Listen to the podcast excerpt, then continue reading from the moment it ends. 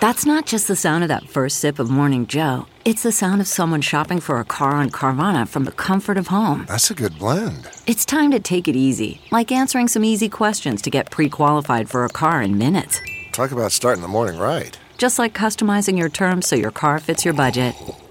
Mm-mm-mm. Visit Carvana dot com or download the app to experience car shopping the way it should be. Convenient, comfortable. Ah.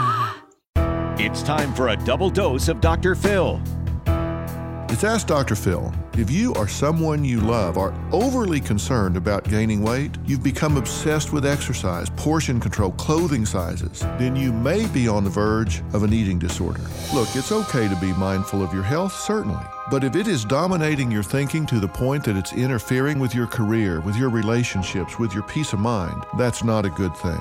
You may be at a point that an eating disorder is starting to get a grip on you. Early intervention is the key here. Don't allow yourself to become obsessed. Do this with balance. Do it with control. Focus on your health, but don't become obsessed.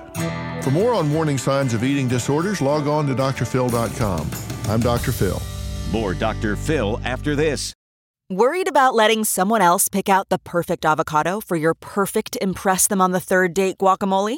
Well, good thing Instacart shoppers are as picky as you are. They find ripe avocados like it's their guac on the line. They are milk expiration date detectives. They bag eggs like the twelve precious pieces of cargo they are. So let Instacart shoppers overthink your groceries so that you can overthink what you'll wear on that third date.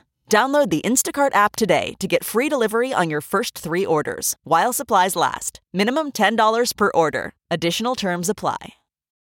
It's Ask Doctor Phil. Do you have an uncontrollable obsession with food? People often use food as a control mechanism, a substitute for having command over what you really want to control. If you have some food obsession that is disrupting your life, then it should go on your to-do list. And the most important thing you need to understand is that you don't break one habit, you actually have to replace it with something new. And if that something new moves you towards what you want, then you've made real progress. Ask yourself if you can find another way to cope with what you're using food to deal with. For more on healthy coping strategies, log on to d r phil dot com. I'm Doctor Phil. Some puzzles are hard to solve, others are hard to prove. Listen to Blood is Thicker, the Hargan Family Killings, wherever you get your podcasts. Access episodes early and ad-free with forty-eight hours plus on Apple Podcasts.